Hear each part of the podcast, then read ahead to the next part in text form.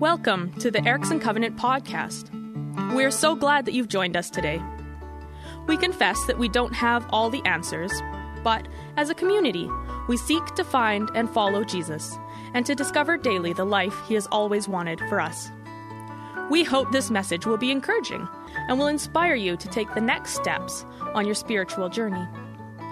If we can help you in any way, please connect with us.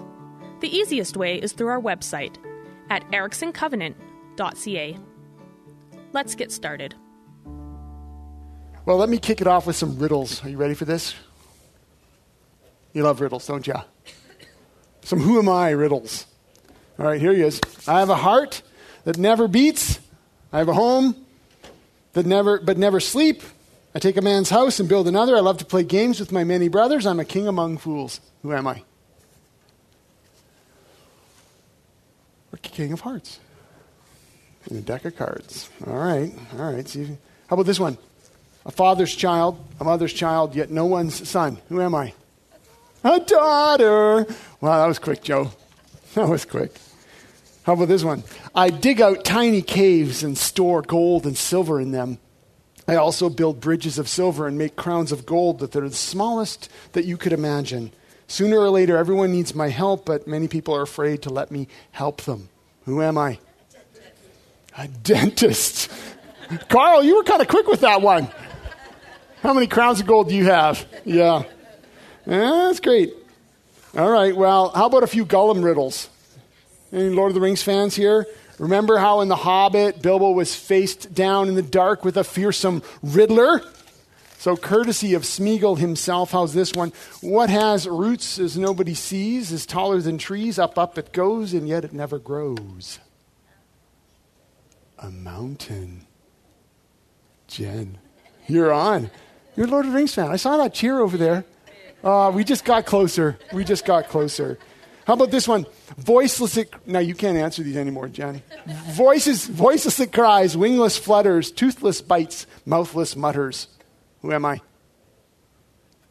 Wind. Olin, did you get that one? Yeah, I good. All right, one more. Alive without breath, as cold as death, never thirsty, ever drinking, all in mail, never clinking. A fish. Yeah. Who am I? And while these riddles are hard to answer, some of them, at least for those of us untrained in the lore of Middle Earth, perhaps the greatest riddle of all is actually that simplest of all questions right at the very end Who am I? Who am I? Who are you? Who are we? Because how we answer that riddle determines our very lives, how we live them out. Identity shapes destiny. There's no more significant question, no more fearsome riddle than this Who are you? Look around the room for a moment and just riddle that with them. Just ask a few people near you Who are you anyway? Who are you? Who am I? Our identity shapes our destiny because our identity shapes our self perception, the way we see ourselves. And whether that self perception is right or wrong depends largely on whether or not we believe the truth about ourselves or lies about who we are. Who we think we are, of course, shapes the very trajectory of our lives, where we go, where we head. How was your identity formed? This is a very significant question, actually, something you might want to chat about with a spiritual friend, maybe at your small group maybe with a spiritual director, because we've all been shaped by the words of our father, by the actions of our mother, by the circumstances of our early lives, the lies of our peers. Our identity has been shaped by accomplishments, setbacks, failures, tragedies, triumphs, lessons we've learned through hard times, and let's be honest, the things we should have learned but somehow kept missing. We've been shaped by the people we have loved, and we've been shaped by those who have loved us. Our identity is shaped by what we believe also. What we believe is actually true. Whether it is true or not is another question, but we've been shaped by what we think is really true about us, about this. about our world, about our history, about our humanity and our destiny, about God and His creation. Who are we indeed? Riddle me this, and you've got the answer to everything. And so today, as we continue in our master class through Luke's gospel, we now witness the launch of Jesus' public ministry. Just as Jesus emerges from obscurity to announce that God's kingdom has come in him and that all the world is now going to be set right by him. Jesus shows up to be baptized by John, and the riddle or the answer of his identity is front and center here at the very beginning. It's given the clearest of all possible answers. Today we're going to see how clearly Jesus is identified by his Father before he does anything for his Father. We'll see how the Spirit anoints Jesus before Jesus does anything messianic. And I hope we'll all see how clearly his identity then shapes our identity. By seeing Jesus clearly, we will begin to see ourselves more clearly as well. You join with me as we pray? Lord Jesus, we want to see you more clearly, and I pray that you would, by your Holy Spirit, help us to do just that. Steady our hearts and minds now so that we can receive what you have for us. Amen. Well, we're into the third chapter of Luke's gospel. I do encourage you to bring a Bible, open a Bible, do it on your phone, have the YouVersion app ready and loaded. Uh, there's also some uh, Bibles scattered around in the bottoms of your chairs, and you can just listen and I'll read. For those of you who are online, you might be able to just prop up a Bible right by the screen. Oh, that's awesome. But also in the chat bar on the right hand side, where you know there's chat. There's also, if you look there, there's a Bible option. If you click on it, guess what? It's the YouVersion. Anyway, um, you can access the Bible right there beside um, beside the the screen. So that's great too.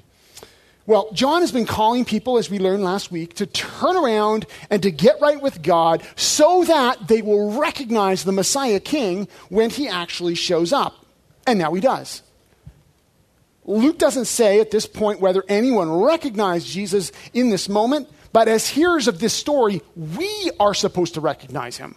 We're supposed to see clearly what's going on. So let's pick up in Luke chapter 3, verse 21. The first part of this message today, let's be honest, will be a little bit class ish. So pull out your notebooks if you want, uh, but get ready to be baptized. Get ready to be uh, taken through a few things. So I encourage you uh, to open up and listen. Here we are, 321. When all the people were being baptized, Jesus was baptized too. Stop. You got to ask the question, right? Does anyone want to ask the question? Like, why? What? John has been calling people to repent, to receive a baptism for the forgiveness of sins. Remember how he was starting off? He sees people walking toward him and he responds with what? You brood of vipers! You know, who warned you to flee from the coming wrath? He's super sensitive preacher, one of those real lovey dovey types. John is laying it all out in very stark terms, but people are responding. They're coming to him, they're being baptized, and then, oh, look at that, queued up with the people is Jesus, who's sinless, who's perfect. Yeah, he's kind of like, what is he there for? Why is he in the line? Why does he want to get baptized? What is going on? Any ideas? Just no wrong answer. Any ideas? What's going on? I'll, re- I'll repeat it for those who are online. Why is he getting baptized? Set an example for us. As a demonstration? Yep. What else? He's just following God's lead. Yep. Hadn't had a bath in a week? No, that's not why get empowered with the Holy Spirit. There's lots of kind of questions like, why is he queuing up? Well, listen, when Jesus steps down into the water to be baptized, he does not do it because he needs to repent, because he needs forgiveness. No. Jesus is stepping down into the waters of baptism because he is stepping up as Israel's true representative. Jesus, in this action, but in his life, is catching up in himself the whole dramatic story of God's covenant people all of God's promises to Israel are going to be fulfilled through this Jesus who is Israel's Messiah. All of Yahweh's covenant promises, all of Yahweh's future plans, all the unconditional commitments that he made to David or to Abraham or to Noah or to Adam or to Mary or to Joseph, all of them, every single one is going to be met and matched in Jesus. But more than just the hopes and the promises, Jesus is also catching up all of Israel's faithlessness and frailty. Jesus, Israel's Messiah, is now going to walk through all the places and spaces where Israel failed to keep the covenant that Yahweh made with them. And Jesus, Messiah, is going to be faithful on every count, on their behalf, faithful in their place, faithful to the covenant, faithful to the Father, even though his faithfulness will not let him off the hook, because this faithful Messiah is still going to go to a brutal cross and be executed there, suffering sin's curse and receiving into himself the death that Israel deserved for their faithfulness, faithlessness, sorry. Jesus here at this moment is initiating, beginning as the great high priest of Israel. And he's becoming the bridge, the mediator between God and humans. He's bearing in himself all the faithfulness and suffering in himself all the faithlessness of his people. By being baptized, Jesus is sealing his commitment for Israel. He's sealing his commitment to be for Israel what Israel failed to be, and to be for the Father what Israel never was the faithful Son. It's very, very important as we see Jesus lining up that we see that it is in Jesus that Israel, God's covenant people, will finally succeed. And that it's in Jesus that God will finally fulfill all of his divine covenant promises. So, why is Jesus being baptized? He is fully identifying with his people as he is fully identified with his father. But more than that, actually, it goes even further. As if that wasn't enough. Whew, you camped there for a while. Sorry. Jesus was identifying with anyone who would hear the good news of his coming, who would on that day or some future day, like February 26, 2023, would in the future hear, turn their hearts to him and trust Jesus, trust his life, trust his teaching, trust his death, trust his resurrection for themselves. When Jesus was baptized, he was baptized not only to identify with Israel, but to identify with you and with me. He was stepping up into our place as our representatives to be baptized in our name so that there would come a day when we could step up and be baptized in his. So thank you, Jesus, for getting baptized. And so, what happened when Jesus was baptized? Well, it's one of the most profound moments in all of Scripture. If we ever wondered, who is this Jesus? This passage is meant to clearly demonstrate, even put it to rest. Here is how it goes. As he was praying, Jesus was praying in the water, heaven was opened, and the Holy Spirit descended on him in bodily form like a dove. And a voice came from heaven You are my son, whom I love. With you I am well pleased. Now, there is so much to take in at this moment. And I want you to soak in it, pun intended. Just soak in it for a moment and listen to this passage again. As he was praying, heaven was opened, and the Holy Spirit descended on him in bodily form like a dove and a voice came from heaven You are my son, whom I love. With you I am well pleased. Let me highlight a few things so we can make sense of what's going on here. First, we need to see how this baptismal declaration, what's happening here at this moment, is a powerful revelation of God's triune identity as Father, Son, and Holy Spirit. More than just Jesus' identity is being revealed here. Did you all see that? In this moment, we hear the Father speaking over the Son and the Spirit descending on Jesus. The enduring question of God's identity is revealed right here, and Christians have professed this from their earliest moments as the church was born, following the coming of the Spirit, have professed that Jesus is Lord, one with the Father, one with the Spirit, and that though there is only one God, God exists as a community of three divine persons, each of whom are fully God, each of whom are worthy of worship, and yet never in isolation from the other. Now, through the first few centuries of the early church, there were opponents who denied, usually focused on the divinity or the humanity of Christ, one or the other, that struggled with this, or they dismissed the full divinity of the Holy Spirit. And so heresies of a variety of forms popped up from some awesome words. Here's a few for you Sabellianism, modalism, uh, docetism. And there were a variety of isms that all all attempted to somehow get around the fact of who Jesus was revealed to be. But faithful Christians searched the scriptures and reflected on the revelation of God in Christ, and they emerged unanimous. There's one God who eternally exists in three persons, a divine community of self giving love, Father, Son, and Holy Spirit. And it was in response to these various heretical pop ups that the Apostles' Creed was formed, or the Nicene Creed, creeds, two creeds that we profess regularly on our communion Sundays. That's when they were formed in those first few centuries. Well, here at the baptism of Jesus, all three persons of the triune God are in dynamic action. The Father is speaking, and we know how powerful his speech is, right? Genesis 1. The Father speaks, and the world is created.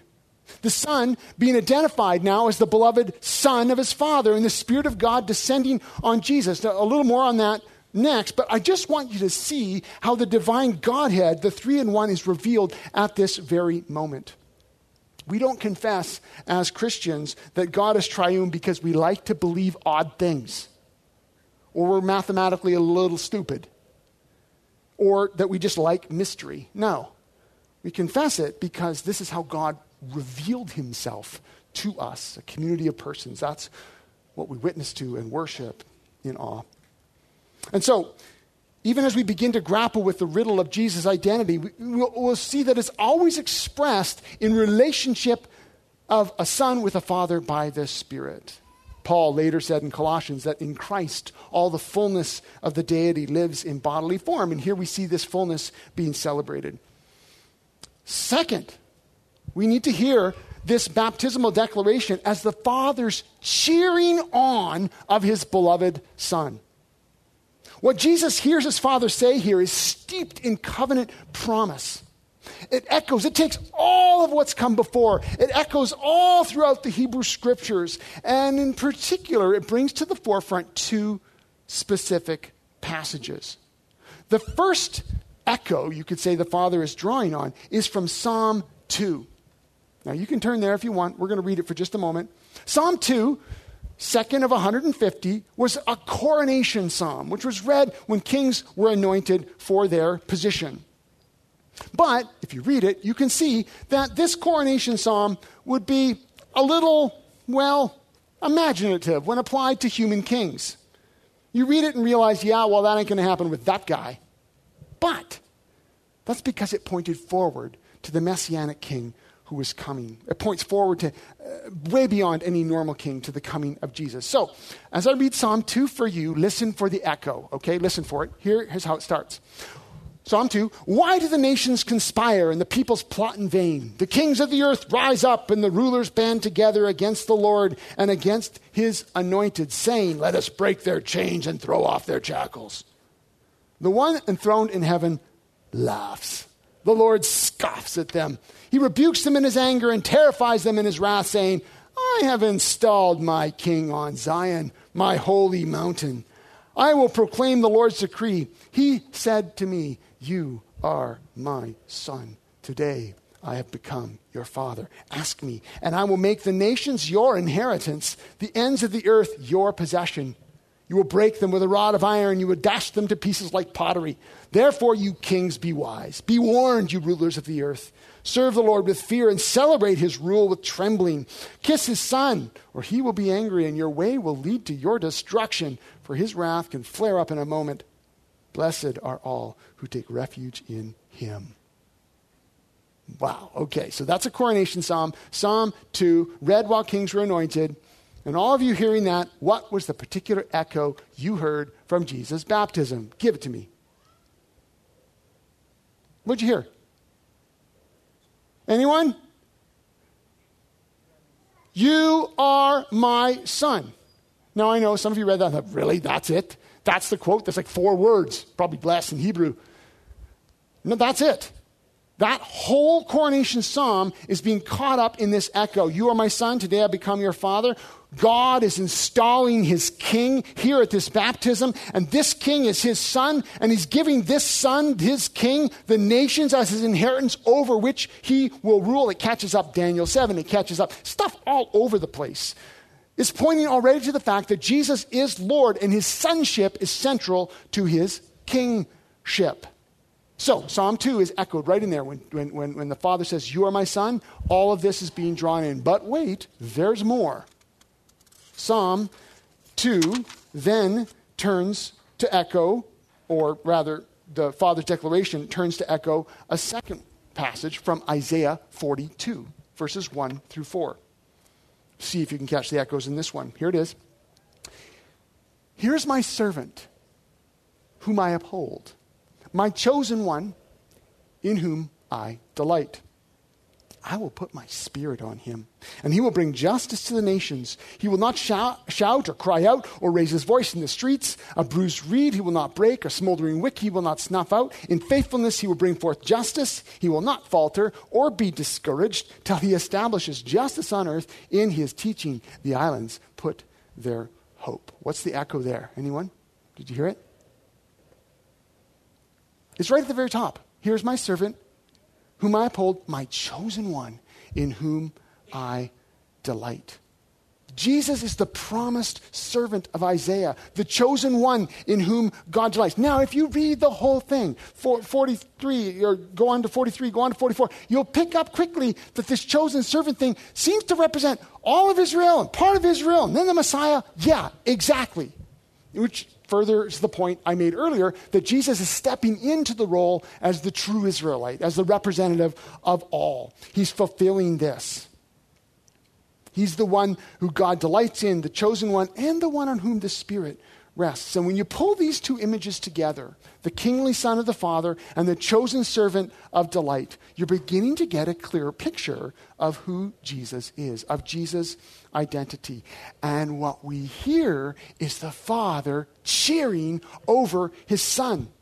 Jesus comes through baptism, and I, I, I just, I know, we hear it sort of solemnly.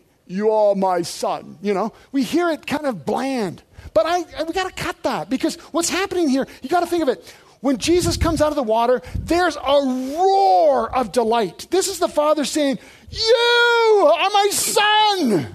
You are my son. You, you feel it? You're not feeling it at all, I can tell. He's shouting, You're the one. You're mine. I'm so thrilled that you are my son and I am your father. I'm so delighted in you. I'm behind you all the way, son. Go, son, go. Go, son, go. That's what's going on here. It's not some bland announcement. It's not that. This is the delighted cheer of a father who passionately loves his son, who's behind him, and his, his delight in his son shapes his son's identity. Jesus looks and he knows who he is. He's the loved, cho- chosen, delighted in son of the Father. We got to get this. Before we move on to the next point, can you see how this starts to inform our own cheering of Jesus? When I say cheering of Jesus, do you know what I'm talking about? Worship, praise, singing a song. That actually, that's what we're doing. We're cheering on Jesus. Have you ever thought about that? When you gather with a group here to sing or to pray, that what we're doing is we're essentially lining up as cheer to cheer. You're part of the cheer crowd. I know you didn't think of yourself that way, but you are. Because we look at Jesus and when we really look at him, we begin to see him in action, we begin to see the way he connects with the Father and the way he's living his life and the way he understands the world, and we begin to understand who he truly is. We get caught up in the Father's delight. We get caught up in the Father's affirmation. We start to feel in us a little echo of what the Father is pronouncing here. And so that our words and our hearts and our songs and our silence are filled up by this delight of the Father, the wonder in this Son, because the Father's delight is contagious.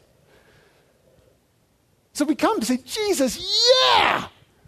Go, Jesus, go! You know?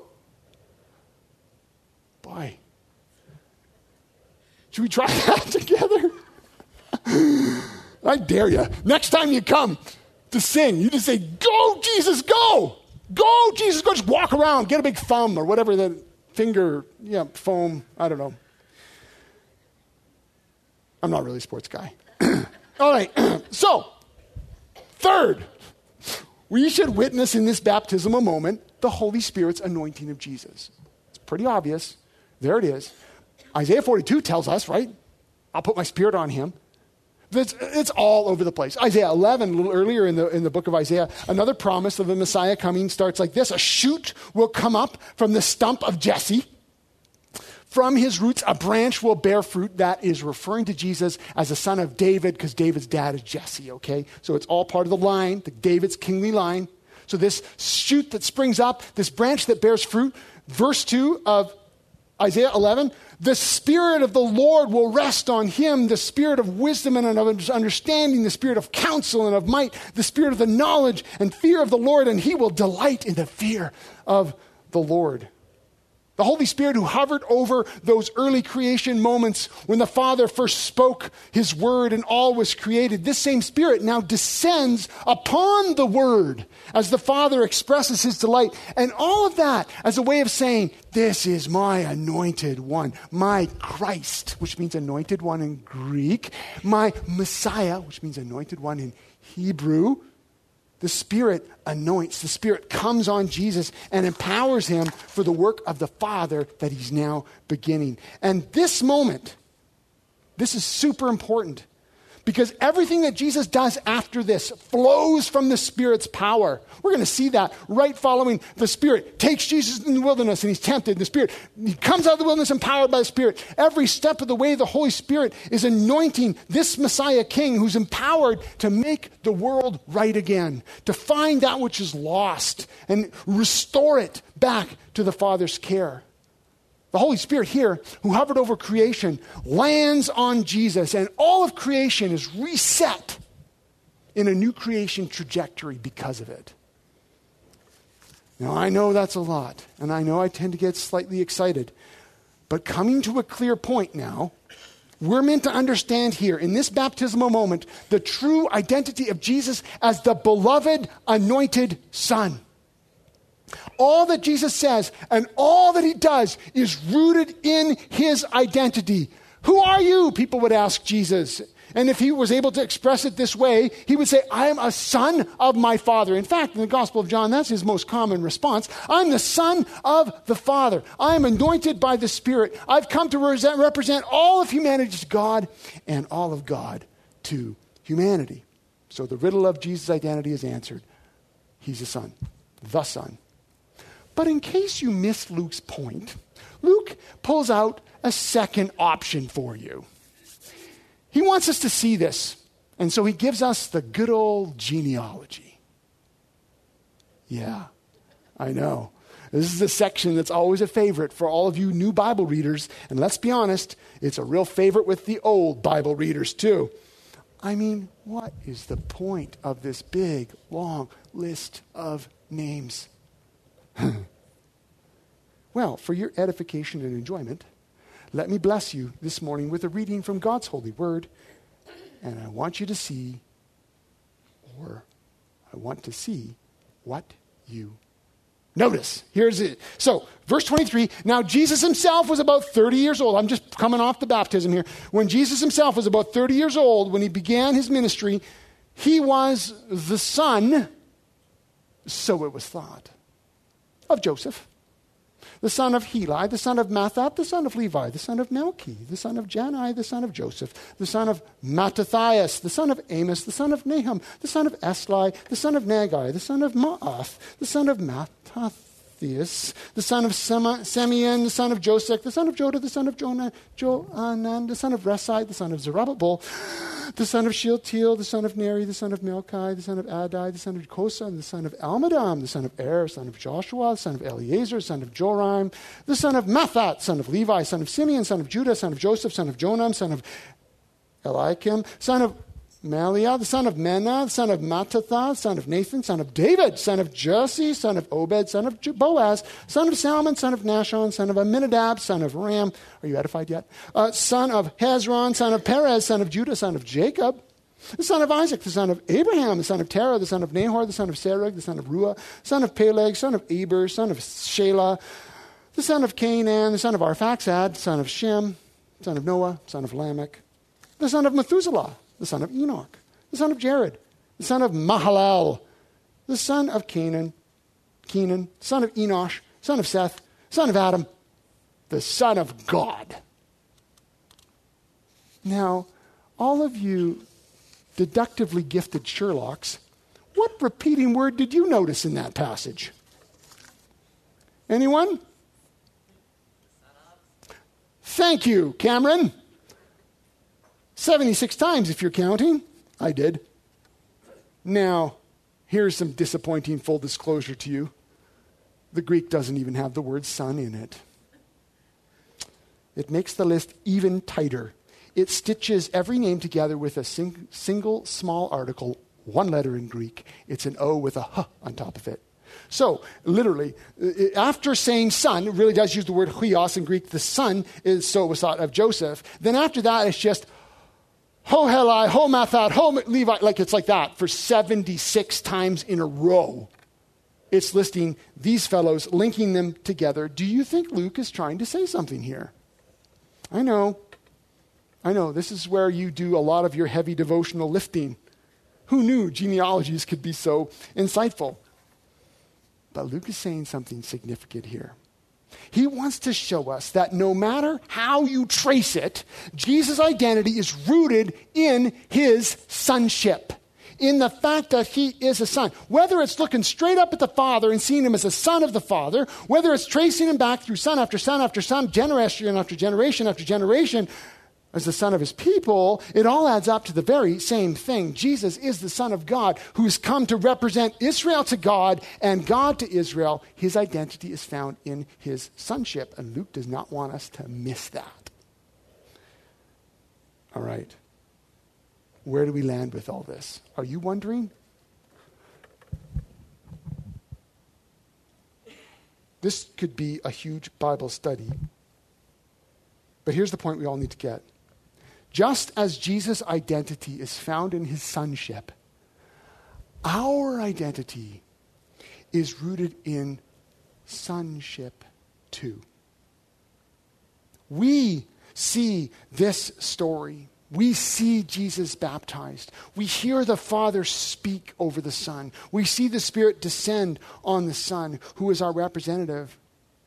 Because through the work of Jesus on our behalf, starting here and continuing, through the gift of the Spirit that is given after Jesus poured it out, the gift of the Holy Spirit who comes and lives in us, we now stand in the very same position as Jesus, as sons, male sons and female sons, I'll get to that in a moment, whom the Father loves and delights in and chooses and anoints. And this truth is at the very heart of the gospel message, right? The very essence of the good news of Jesus Christ that Jesus stood in our name so we can stand in his, that Jesus took his identity and shared it with us. Now, about 15 months ago, I think, we spent a few months walking through one of the most epic chapters in all of Scripture, Romans chapter 8. It was called Living from the Center, and we tried to understand what it means for us to live from this identity. I encourage you to go back, listen to it on YouTube if you want to dig back into that. But I want to draw your attention to a couple verses in the middle of Romans 8 because it takes everything we've heard today And it helps get at the truth of our identity in Christ. Romans chapter 8, 15 through 17 goes like this The Spirit you received does not make you slaves so that you live in fear again. Rather, the Spirit you received brought about your adoption to sonship. And by Him, that is, by the Spirit, we cry, Abba, Father. The Spirit Himself testifies with our spirit that we are God's children. Now, if we are children, then we are heirs. Heirs of God and co heirs with Christ, if indeed we share in his sufferings in order that we may also share in his glory. What we see repeated again and again and again, all throughout the apostolic letters, in Jesus and through the Spirit, we are made sons of God along with Jesus, the Son of God. That his identity is now shared with us. And sons is very deliberately used here rather than the more generic word children to signal for us, remind us, so that we read it more correctly, that in the culture of that day, it was the sons that carried all the associated weight of inheritance, of authority, even of likeness. We know that sonship applies in this sense both to men and women. That in Christ there is no male, female, Jew, Greek, slave, or free. They're all one in Christ. This isn't a gender thing. The sonship isn't a gender thing. It's meant to convey the awesome truth that male and female, we've been adopted into God's family so that we can look at the Father of Jesus Christ and we can call him Father too. We can say, Abba, Father, just like Jesus did. The same Spirit uh, that rested upon Jesus has been given to us so that we now know that we are God's kids too, heirs of God, co heirs with Christ. All of that so that when we look at Jesus here in Luke chapter 3, when we hear the Father express his delight over the Son and see the Spirit descend upon the Son, because the full story has been revealed to us, we are able to hear this and apply it directly to us. That we stand and hear the voice of the Father expressing his delight and his love and his anointing and his choosing over us too. That this is our story. That in Jesus we were baptized. And so the Father looks at us and we hear him say, You are my son. You are my daughter. I am well pleased with you. I love you. And his word over us then brings shape to our identity. And his word over us begins to chase out and root out and pull down all the lies that we've believed about ourselves, all the other words that have given shape to our life stuff your dad said, stuff, stuff your mom did, nasty things your brothers and sisters said or did to you, or failures, or, or even the ways successes have warped us, the hurts and sins that have told you you're something other than this. Every other identity marker falls flat before the Father's delighted words over you, and the Spirit's coming to form you. I titled this message, What Every Apprentice of Jesus Needs to Know. And it is this you need to know who you are in Christ as an accepted, beloved child of God. And that that becomes the unconditional foundation of everything else we do our work, our play, our rest, our help, our service, our parenting, our relationships, our recreation, the way that we love or teach or coach or discipline. Our identity in Christ forms everything else in our lives. And so I want to offer you a practice, a practice that you can take with you so that this can become a reality in your life.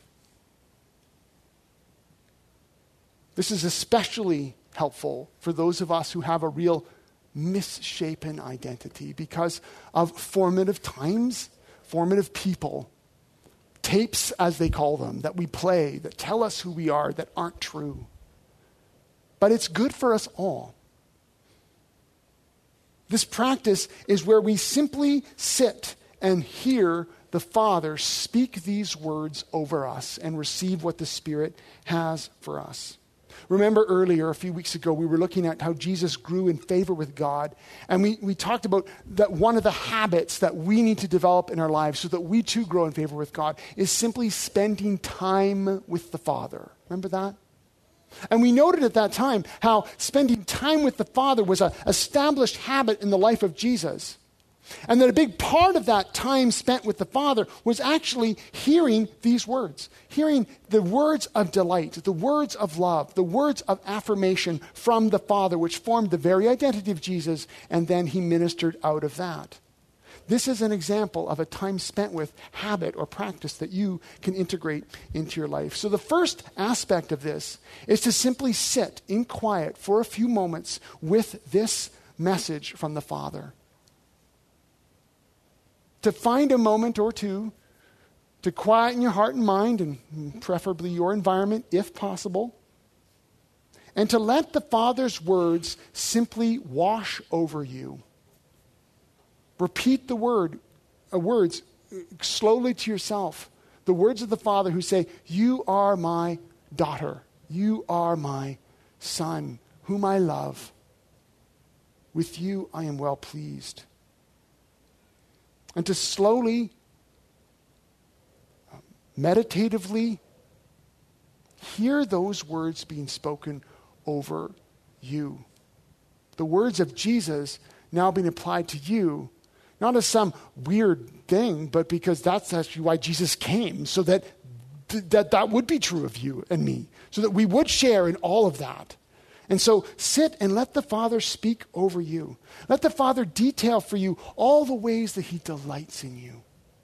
That can be very uncomfortable for us, especially very uncomfortable for those of us who feel terrible or struggle with shame or are constantly, um, our minds are constantly going over regrets or failures. To, to come to the Father and let His words of delight be spoken over you again and again and again. To take five minutes, 10 minutes, 15 minutes to simply let your heart and mind drift around these words Repeat them to yourself, write them out, journal them. But to let the delight of the Father begin to speak into your heart and your mind and drive out the lies, the other words that have shaped you. And as you sit with this message, as you hear the Father cheering over you, then to receive the Holy Spirit's anointing. We are told very clearly in Scripture that anyone who confesses Christ receives the Spirit. And we're able to say, Lord Jesus, we believe in you. Fill me today with your Holy Spirit. Anoint me again. Come upon me uh, come into my life and witness to my spirit that I am a child of God, which is what one of the roles of the Holy Spirit. But invite the Holy Spirit in. Maybe hold up your hands and just say, Holy Spirit, knowing that the Father delights in me, would you fill me today so that my identity is solidified by you? And so you take maybe 15 or 20 minutes to let the Father's delight wash over you, and then to receive what the Holy Spirit has for you. That is a beautiful practice that I promise you, if you will commit to that kind of practice, particularly if you're a person who has really struggled with your identity in Christ, or has really been hurt by false identities that have been um, forced upon you by others, to come back to this again and again uh, to maybe even commit to a practice of doing this for a number of days and weeks, I promise you, this delightful word of the Father over you and the gift of the Spirit given to you will begin to reshape your heart and mind so that your identity becomes much more closely aligned to the identity that Jesus wants you to have, wants to share with you. My friends, the more clearly we see Jesus, the more clearly we will see ourselves. One last riddle. walks in freedom, never condemned, loved by God, delightful and pleasing, filled by the Spirit, formed through the Son, and destined for inheritance beyond imagination. Who am I? You can just say you for now. But yes, all of us, you. I am. That's the question. That's the answer. I am a child of God. Let me say that again. Walks in freedom, never condemned, loved by God, delightful and pleasing, filled by the Spirit, and formed through the Son, and destined for inheritance beyond imagination. Who am I? Say it. It's me. That's me. That's me. I'm a child of God through Jesus Christ and by the gift of the Holy Spirit. I, because of Jesus, I am the one in whom the Father delights and with whom the Father is well pleased and on whom the Father has gifted the Holy Spirit. Let's pray. Lord Jesus, it is absolutely awesome that here at your baptism, you stepped up for us. And that on this day, in 2023, we can recognize the power of your work on our behalf. And we can hear in the cheer of your Father over you this echo that goes out to include us too, because that was always your intention. That was always the plan. And so we celebrate you today. We cheer for you. We are so happy that you came for us to be for us what we couldn't be for ourselves. And so we bless you and thank you for your faithfulness. We delight in you too. And today, Lord Jesus, you know the hearts and minds of each one of us here, online, listening later. And I very simply want to ask that we would be reshaped by your identity. I pray in particular for those of us who have adopted or been deformed by words, actions, experiences from others or choices we've made that have warped and twisted the true us. You want us to be free. You want us to be full. And I pray in your name, Jesus, that you would bring such clarity to our hearts and minds that we would literally be reformed in who we are because of you and the work of your Holy Spirit. Would we each and every one hear the words of your Father speaking delight and love and choice over us today and in the days going forward? And may we live from that identity just as you did. We pray this in the holy name of the Father, the Son, and the Holy Spirit. Amen. Amen. Well, thank you so much for being here today. I hope and pray you are encouraged and that you leave here today walking a little lighter, ready for all that God has for you. I hope you can stay for coffee time, which is ready now. Um, and those of you who are online, have one on us. God bless you all. Thanks for being here today. Thanks for listening in today. We hope you feel encouraged and challenged. If you know someone who would benefit from what you have heard today, please share this podcast. For more information, or if you have questions, you can connect with us through our website, ericksoncovenant.ca. You can also find us on Facebook by searching for Erickson Covenant Church.